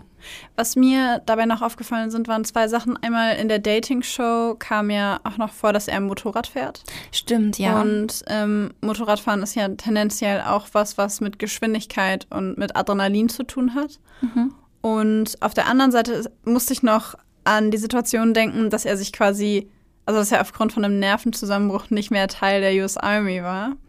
Und ich mir dachte, er war, also er ist ja ursprünglich dahin gegangen, um äh, Fallschirmjäger zu werden. Mhm. Und ähm, ist dann nicht genommen worden, war dann vier Jahre im Büro und hat dann einen Nervenzusammenbruch bekommen, wurde mit antisozialer Persönlichkeitsstörung diagnostiziert und wurde dann äh, entlassen. Aber nicht unehrenhaft, sondern er wurde entlassen. Ja. Und ich dachte mir, seien wir mal ehrlich, wenn du gerne Fallschirm springen möchtest, also Fallschirmjäger werden möchtest, ich glaube, so nennt man die Fallschirmjäger, Ja. werden möchtest, und dann steckt dich jemand in ein Büro. Und du kannst auf der einen Seite mit deinem Ego das nicht vereinbaren, unehrenhaft entlassen zu werden. Auf der anderen Seite ist das aber überhaupt nicht der Job, den du machen willst. Wie sneakst du dich da jetzt irgendwie geschickt raus? Du sorgst dafür, dass sie dich aussortieren. Und ich finde es absurd auf zwei Ebenen, weil erstens ein Nervenzusammenbruch aufgrund von einem Bürojob bei jemandem mit, mit einer, also offensichtlich äh, mit mindestens mit einer antisozialen Persönlichkeitsstörung, halte ich schon mal für eher unwahrscheinlich. Ja, ja, das, ja. Nicht Erstmal unwahrscheinlich, ja, klar, aber es würden uns, also wenn es irgendwas Organisches wäre, wissen wir es halt nicht, aber so, wie du es sagst, auf jeden Fall. Also passt irgendwie nicht. Eher ungewöhnlich, Ja. genau. Und was ich auch dachte ist, eine diagnostizierte antisoziale Persönlichkeitsstörung, wenn er so gut im Manipulieren war, Hm. hätte er sie doch verstecken können. Ja. Dann hätte er doch, weil die antisoziale Persönlichkeitsstörung wird ja auch nicht mit dem PCLR erfasst, sondern mit direkten Fragen, die Mhm. manipulierbar sind. Ja. Dementsprechend hätte er die antisoziale Persönlichkeitsstörung auch verstecken können, wenn er es gewollt hätte. Stimmt. Du meinst, es würde dann wieder zu diesem, auf diese narzisstische Schiene gehen, von wegen nicht unehrenhaft entlassen, aber eben, weil Genau. ich den Job nicht mag, werde ich aussortiert und sorge dafür. Ja, und es reicht, es ist egal, ob das von außen so aussieht, als hätte ich einen Nervenzusammenbruch gehabt, weil ich persönlich weiß ja, dass ich das nur vorgespielt habe, weil ich diesen Job nicht machen wollte. Hm. Und dann ist das nicht meine Schuld. Ja, ja, Ich genau. werde nicht unehrenhaft entlassen. Richtig. Was würdest du ihm da geben in dem Bereich? Bedürfnis nach Stimulation und Neigung zu Langeweile. Aber wir können eigentlich nicht immer zwei machen, ne? Aber ich bin halt einfach wieder da. Ich bin, ich bin auch safe bei zwei. Wir finden bestimmt noch mal einen Bereich, der nicht bei zwei ist. Bestimmt. Aber ja, gerade bin ich bei zwei. Der vierte Punkt ist das pathologische Lügen. Mhm. Hm. Was denkst du? Ich überlege gerade, ob es da irgendwelche Hinweise drauf gab. Ich weiß nicht, ob man, ich ermorde die ganze Zeit Menschen und vergewaltige sie und erzähle niemandem davon und tue so, als wäre ich ein Fotograf und erzähle allen Leuten, dass ich sie nur fotografieren will, obwohl ich sie vergewaltigen will, zum pathologischen Lügen zählen kann. Mm, Ja, ich eben. Ich glaube nämlich eher nicht, weil path- pathologisches Lügen ja wirklich Lügen in jeder möglichen Situation ist. Weißt du, was ich meine? Ja. Und da dient es ja dem Zweck, eben jemanden zu töten und zu vergewaltigen. Ja. Aber es ist ja, also pathologische Lügen ist ja dann eher, ja, wie gesagt, was, was in allen Situationen vorkommt, was vielleicht auch bei Dingen ist, die überhaupt total unnötig sind, dass darüber gelogen wird. Hm. Voll. Deswegen war ich mir auch nicht sicher. Ja. Andererseits weiß ich auch nicht, ob wir das abschließend beurteilen können, Ja, weil du ja auch nicht weißt, ob er seinen Freunden gegenüber oder so viele Dinge behauptet hat, die einfach nicht wahr waren. ja, das stimmt. Also ich würde sagen, da haben wir zu wenig Infos darüber. Dann lassen wir das raus, Ja, würde ich auch würde ich sagen. sagen. Okay. Gut, als nächstes haben wir betrügerisch, schrägstrich, manipulativ. Ja, also da gehe ich mit. Also da gehe ich mit. Da gehe ich mit. Das ist, ja, aber ich meine, manipulativ, Stichwort Dating-Show. Ja. Betrügerisch, Stichwort hier, ich bin Fotograf, ich mache dich berühmt, was auch immer. Ja. Manipulativ, Leute für irgendwas benutzen, Leute ausnutzen. Ähm, ich meine, seine Mutter hat 10.000 Euro Kaution bezahlt für ihren Sohn, von dem sie wusste, dass er Sexualstraftäter ist. Ja, Und von dem sie sich nicht sicher sein konnte, ob er das nicht wieder getan genau. hat. Dann zweimal sehr, sehr früh aus dem Gefängnis entlassen zu werden, weil man alle glauben lassen kann, dass man es bereut und dass Ja. man so leid tut und man es nie wieder tut. Genau. Ich bin bei dir. Ich denke, das können wir auch schnell abschließen. Ja, zwei. Zack. Gut. Mangel an Reue oder Schuldgefühl? Schwer zu beurteilen, weil er. Also, ich würde so ein bisschen mit dem Punkt gehen, den du gerade gesagt hast, mit diesem, er spielt vor, dass er Reue zeigt. Wobei mir auch gerade einfällt, diese Situation mit seiner neuen Freundin und Rob Robin Samso, mhm. wo er die Mhm. beiden miteinander vergleicht und sagt, es Ja. war sein Lieblingsopfer. Das hat mir den Magen umgedreht, mir ist so Mhm. schlecht geworden. Ja, er sagt dann noch ganz schreckliche andere Dinge, die ich aber aus Respekt vor dem Opfer nicht äh, äh, vorlesen wollte. Ja. Und das ist einfach widerliche Aussagen, wirklich. Wenn man bedenkt, dass es ein zwölfjähriges Mädchen war, was von ihm aus brutalst vergewaltigt und getötet wurde. Bah. Ja. Ja, das spricht nicht gerade für Reue. Nein, auf keinen Fall. Ja. Auf keinen Fall. Ich denke, auch das lässt sich relativ schnell so. Ich meine, wir haben eine Menge Kategorien. Also ich denke, auch da sind wir uns. Also ich bin da tendenziell bei zwei. Ich bin da auch bei zwei.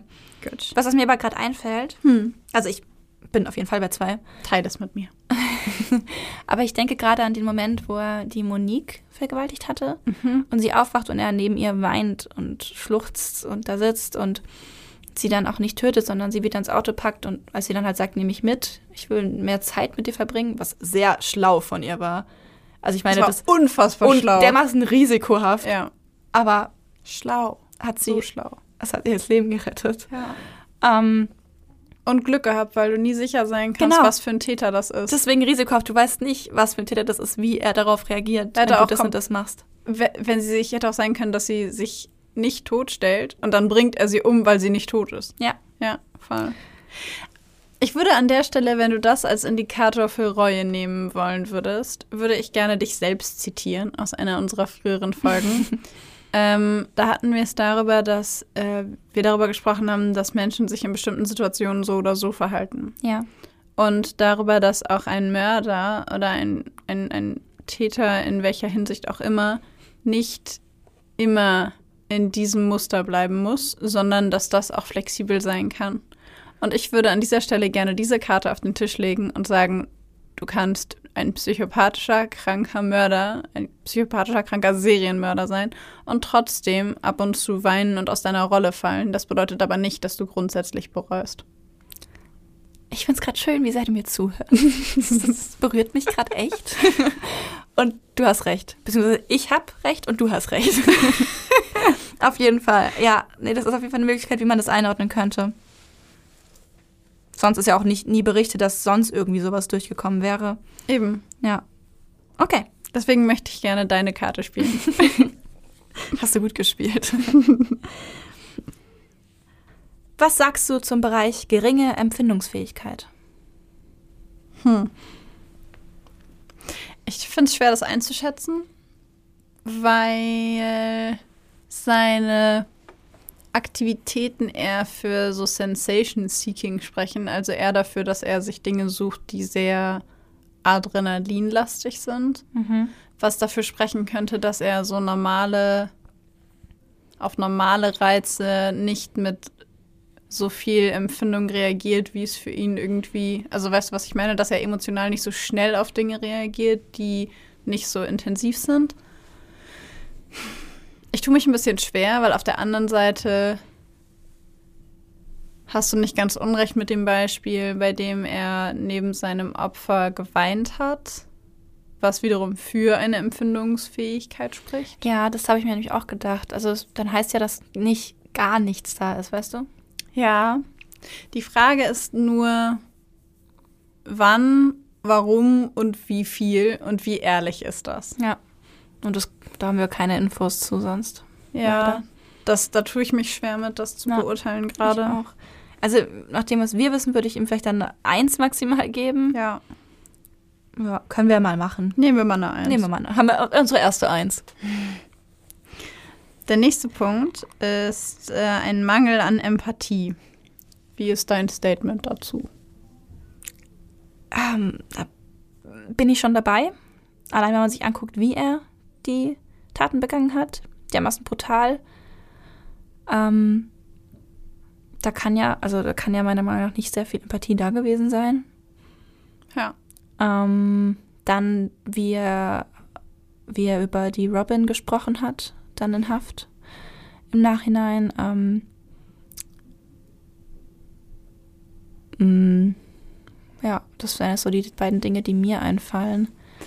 Was mir als allererstes in den Kopf gekommen, gekommen ist zur Empathie, sind auch die Taten. Mhm. Weil ich dachte, du kannst also allein einen Mord zu begehen, nicht aus dem Affekt, sondern aus einem inneren Verlangen, einem Trieb nach, ist schon die eine Sache, aber jemanden zu würgen und ihn immer wieder aufwachen zu lassen und sich an dem Martyrium dieser Person im Grunde zu ergötzen, weil sonst Mhm. würde er es nicht tun, Ja. ist für mich etwas, das absolut gegen Empathie spricht. Auf jeden Weil Fall. das würdest du nicht mal deinem schlimmsten Feind antun. Nein. Ja, ich finde auch die Taten sprechen allein schon eigentlich für sich bei dem Punkt. Ja.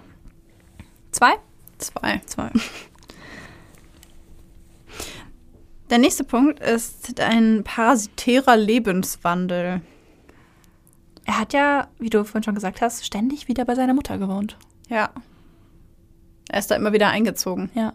Aber andererseits hatte er einen Job, mit dem er selber Geld verdient hat. Ja, das stimmt auch. Was ungewöhnlich wäre für einen parasitären Lebenswandel. Ja, ich muss sagen, bis auf dass er ab und zu bei seiner Mutter gewohnt hat, sehe ich dafür jetzt nichts in dem Fall. Nee, ich auch nicht. Keine dauerhafte Freundin, die er ausgepumpt hat finanziell. Nee, ich meine, er hatte diese Elizabeth, aber da habe ich jetzt keine Hinweise gefunden, dass er da irgendwie sie irgendwie finanziell ausgebeutet hätte oder sonst irgendwas. Ja. Hm. Und ich finde halt jemandem ähm, einen parasitären Lebenswandel zu geben, nur weil er ab und zu noch bei seiner Mutter einzieht. Ja, nee. Hm, ist es unsere erste Null? Erstaunlich. Erstaunlich. Okay. Schwache Verhaltenskontrolle. Ja, da bin ich wieder dabei. Mm, Wenn ich dran denke, dass er, ähm, also dass auch in dem Fall davon berichtet wird, dass er ja eine Weile es schafft, ohne jemanden umzubringen. Vor allem am Anfang ja eher. Mhm. Aber dann, als die, ich glaube, das war, als er die Monique vergewaltigt, ähm, wo sie sich dann nackt auszieht und er sich dann nicht mehr beherrschen kann. Ne? Also dieses Mädchen zieht sich nackt aus und dann kann er sich nicht mehr beherrschen. Andererseits spricht das, dass er lange, in Anführungszeichen lange Zeit, es geschafft hat, ohne jemanden zu töten, für eine Verhaltenskontrolle. Man weiß aber auch nicht, ob das vielleicht stärker geworden ist, dieser, dieses Verlangen, je weiter es fortgeschritten ist, weil später hat er immer mehr und immer öfter getötet. Also ich bin da zwiegespalten. Ich könnte mit eins oder mit zwei mitgehen, glaube ich. Was denkst du? Ich bin auch so ein bisschen hin und her gerissen. Auf der einen Seite denke ich, er hat so viele Frauen fotografiert und hat so viele Bilder von, von Frauen nackt. Und klar hat er Ja. sie häufig verführt. Aber ich kann mir nicht vorstellen, dass er jede Frau, die er nicht verführt hat, also einfach wegen der schieren Masse Ja, an Fotos ja, ja. und der schieren Masse an Frauen, kann ich mir nicht vorstellen, dass jede Frau, die er hatte, entweder freiwillig mit ihm geschlafen hat oder vergewaltigt wurde. Das stimmt. Ich meine, das wissen wir nicht, Mhm. aber das fällt mir schwer zu glauben. Und der zweite Punkt, wo ich auch eher für eine gute Verhaltenskontrolle sprechen würde, ist, das junge Mädchen, die 13-Jährige, die nochmal wieder hochgeht, nachdem er sich auszieht und nach dem Buch fragt und er öffnet ihr die Tür. Und seien wir ehrlich, das ist ein erwachsener Mann. Mhm. Die war 13 Jahre alt. Wenn er gewollt hätte, hätte er einfach den Mund zu halten und sie zurück in die Wohnung ziehen können und Ja. das hätte niemand erfahren. Aber das hat er nicht getan. Stimmt. Vielleicht könnte man so sagen, dass er, dass er, also ich würde sagen, dass seine Verhaltenskontrolle auf jeden Fall schwächer geworden ist, je weiter es fortgeschritten ist. Aber du hast recht, vor allem am Anfang müsste die da gewesen sein. Ja. Also ich glaube, dass er sie selber gebrochen hat, weil er die Fantasien immer hat größer werden lassen und damit Ja. der Trieb immer weiter gewachsen ist. Aber ich glaube, ursprünglich hatte er mal eine gar nicht so schlechte Verhaltenskontrolle. Würdest du ihm eine Eins geben? Oder lieb, lieber eine Null? Ja, ich überlege gerade, weil im Grunde ist es in sich dann auch nicht logisch, weil jemand mit einer relativ guten Verhaltenskontrolle lässt ja auch nicht zu, dass es immer schlimmer wird. Genau, eben. Deswegen wäre ich eher bei Eins, wo du so, hm, das oder das oder auch vielleicht bist, weil uns ja auch viele Infos fehlen. Nee, das sprach, was ich meinte, sprach eigentlich eher für eine 2. Ach so, für eine Zwei. Weil ich dachte, wenn du weißt, dass du mit einer bestimmten Situation Probleme hast Mhm. und du hast eine gute Verhaltenskontrolle, dann sorgst du ja auch eigentlich dafür, dass du in solche, in solche Situationen vielleicht nicht mehr gerätst oder dass Hm. du sowas vielleicht nicht mehr machst. Ähm, das wäre eine gute Verhaltenskontrolle. Aber das Ja. hat er nicht getan. Er hat zugelassen, dass sein Trieb und sein Verhalten immer krasser geworden sind. Was wiederum gegen eine gute Verhaltenskontrolle spricht. Das Ich tue mich so schwer damit gerade. Lass uns doch eins bis zwei ein eintragen. Also geben wir ihm quasi ein 1,5. 1,5, ja. Okay, wir geben ihm, das ist im äh, PCLR übrigens nicht erlaubt, aber wir geben ihm eine 1,5, weil wir keine Diagnosen machen, sondern einfach nur einen Podcast, in dem wir uns das angucken. Also verurteilt uns doch. Ganz genau. Mach doch. Genau. So, Promiskes Sexualverhalten. Das Wort promisk finde ich so ungewöhnlich. Ich kenne sonst immer, Pro, ich habe immer Promiskuitives gesagt. Ja, ich kannte promisk auch nicht. Nee, ich auch nicht. Aber ich habe extra nochmal geguckt, ob das richtig ist. Es ist richtig. Ähm, dem würde ich zustimmen. Ja. Allein, weil die Rede davon ist, wie viele der Frauen er verführt hat, mit wie vielen Frauen er geschlafen hat und ja, eigentlich Ja, muss man nicht weiter eigentlich ausführen. ja. Passt. zwei.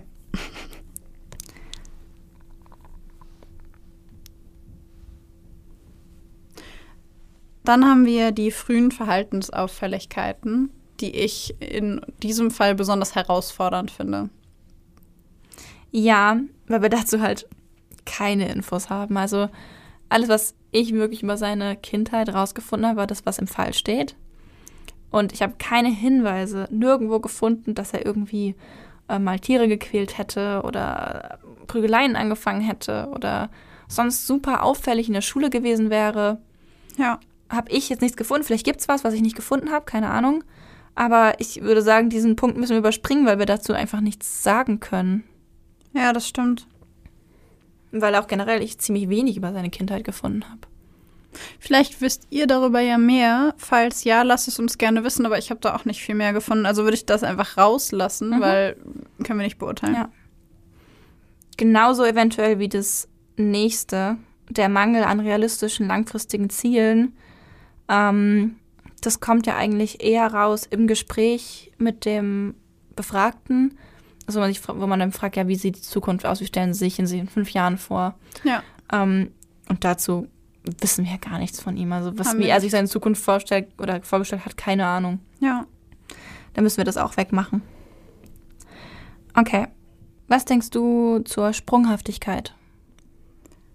Also mir persönlich fällt es schwer, da was zu finden, das auf mich besonders oder ungewöhnlich sprunghaft wirkt von dem, was wir wissen. Wir wissen natürlich nicht alles, aber Mhm. von dem, was wir wissen, habe ich das Gefühl, dass er sehr konsequent seine Ziele verfolgt hat und auch dabei geblieben ist. Also, dass er sich nicht plötzlich anders entschieden hat, plötzlich etwas anders gemacht hat. Klar, er hat ähm, ein, zwei Opfer gehabt, die er gehen lassen hat.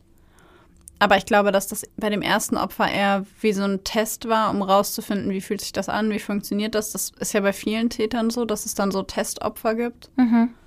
Und ähm, genau, ansonsten, ich meine, bei, bei Robin zum Beispiel, bei dem zwölfjährigen Mädchen, dass er sie sieht mit einer Freundin und dann am Nachmittag sie so stalkt, dass er sie am Nachmittag Ja. auf dem Fahrrad findet, weil er nicht loslassen kann. Das erinnert mich eher an so ein, an so ein, an so eine Hetzjagd, an so einen Jäger, der sein Opfer nicht aus den Augen lässt und nicht an jemanden, der sprunghaft ist.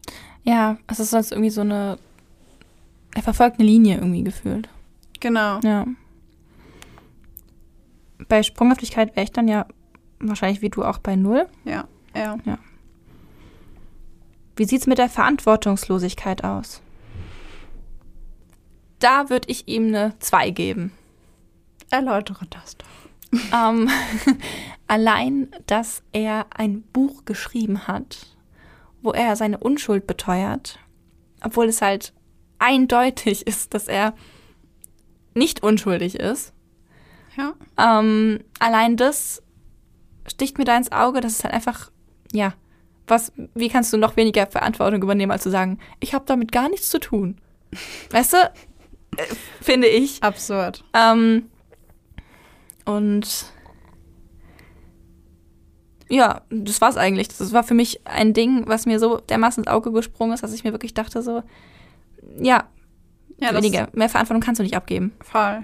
Was mir noch aufgefallen ist, ist der Moment, in dem er über sein letztes, also über, über das zwölfjährige Mädchen spricht. Mhm. Und er sagt, ja, im Vergleich war die so und so. Und Mhm. dass er da auch keine, also das hört sich für mich, vielleicht interpretiere ich da auch was rein, aber es hört sich für mich auch so ein bisschen an wie, ja, die war halt so hübsch und die war halt das und sie war halt das und bla und sie hat mich ja quasi, so dass es, es klingt für mich ein bisschen wie so ein, sie hat mich ja quasi dazu gebracht mit ihrem Aussehen, weil was hätte ich denn machen Ja, sollen? ja, und auch, dass er sie mit seiner Freundin verglichen hat, so von wegen, die war so, aber die war so. Ja, So, ich kann ja nichts dafür, weil meine Freundin war ja, war ja da nicht so, wie ich es wollte. Also, ja. So klingt Ja. es für mich auch. ja. Ja, ist Interpretation, ja, hast recht, aber ich würde da schon mitgehen können. Also man könnte es vermuten. Ja, ich meine, es ist eine einzige Interpretation, die wir hier gerade durchziehen. aber ja, könnte ich mitgehen. Ich würde ihm auf jeden Fall da gerne zwei geben. Ja, ich auch. Einfach. Okay. Ja. Der nächste Punkt, den wir haben, sind kurzzeitige eheähnliche Beziehungen. Und zwar viele davon. Wie siehst du das? Ähm, Sehe ich nicht. ich auch nicht. Ich meine, er hatte ja viele Sexualpartner, aber eheähnlichen Beziehungen sehe ich bei ihm nicht. Ja, ich habe auch eher das Gefühl, dass es so oberflächliche Beziehungen waren und nichts, was tiefer ging als Ja. das. Ja. Absolut. Also null? Null. Okay. Oder wissen wir darüber? Ja, ja, null. Also von dem, was wir, wir können ja immer nur beurteilen, was wir Stimmt. wissen. Vielleicht liegen wir auch komplett daneben und eigentlich war er ein einfühlsames Unschuldslamm und alles, was wir gesehen haben, entsprach nicht der Realität. Das glaube ich nicht. Ja, ich auch nicht, aber das ist, äh, ja. Du wolltest damit ausdrücken, dass wir hier nur Theorie, Richtig. Theorie inter interpretieren. Richtig, Ja. richtig. Der nächste Punkt ist die Jugenddelinquenz. Äh, Delinquenz bedeutet übrigens sowas wie Straffälligkeit im Grunde. Und ich würde behaupten, dass wir da nichts zu sagen können, weil, oder ihm eine Null geben müssten, eins von beidem, weil, wie gesagt, über seine Kindheit und Jugend kaum was bekannt ist und das, was wir wissen, spricht eigentlich nicht für Straftaten. ja, ich würde es auch weglassen, da wissen wir nichts. Perfekt. Dann lassen wir das raus. Der Widerruf einer bedingten Entlassung. Ja. Nein. Doch. Ja. Ja. Doch. Er wurde auf Bewährung entlassen und ist dann wieder in den, ins Gefängnis gekommen und wurde wieder relativ früh entlassen. Wurde wieder ins Gefängnis gebracht, wurde gegen 10.000 Euro Kaution rausgeholt. Also dementsprechend, ja. Ich würde ihm allein schon beim ersten ist erfüllt, also eine 2 ist ein Ja. Ja, definitiv. Ja. Wie macht man da denn auch vielleicht? Also da wurde doch jemand nicht vielleicht ein bisschen entlassen. Also Vielleicht ein bisschen widerrufen. okay. Kriminelle Vielseitigkeit, was würdest du dazu sagen?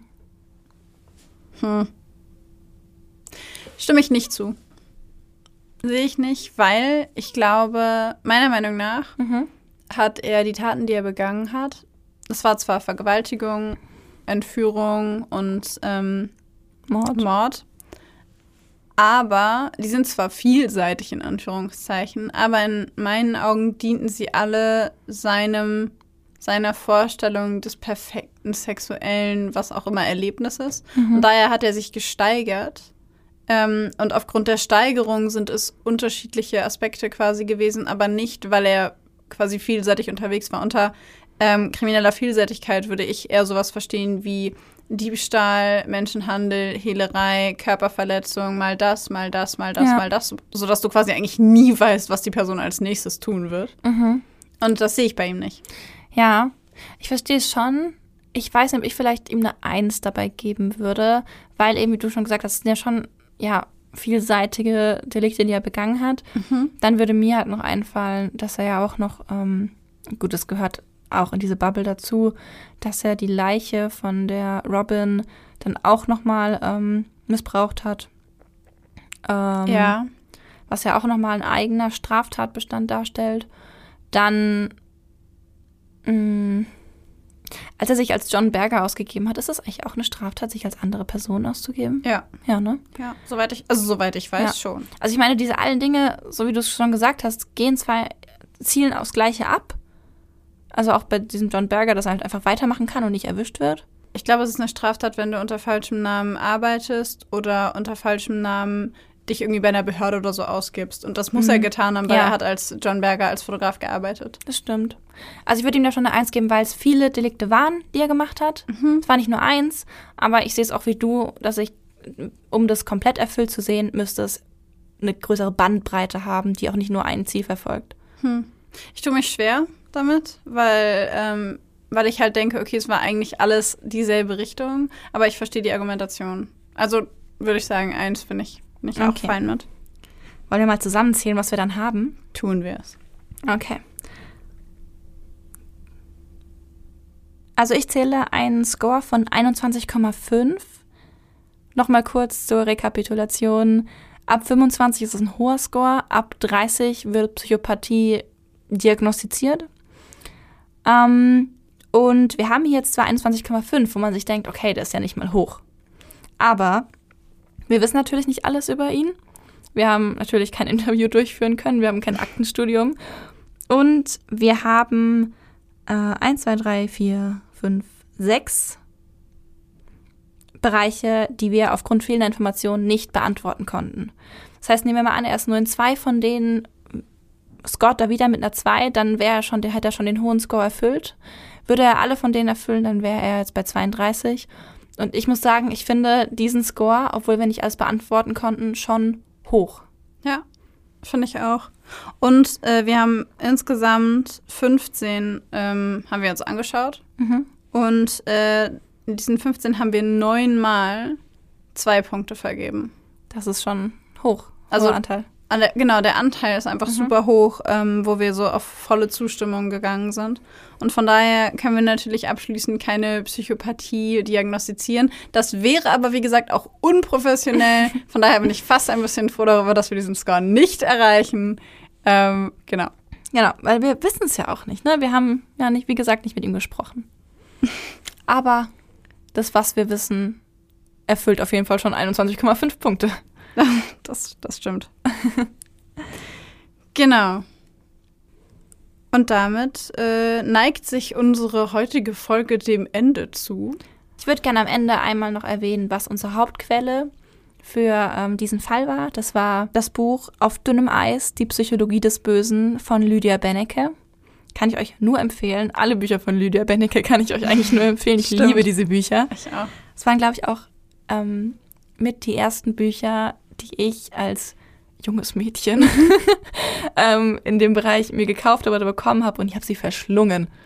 Ging mir auch so. Ja. Eines der ersten Bücher, das ich hatte, war von Stefan Harvard. Auch gute Bücher, mhm. auch sehr gute mhm. Bücher.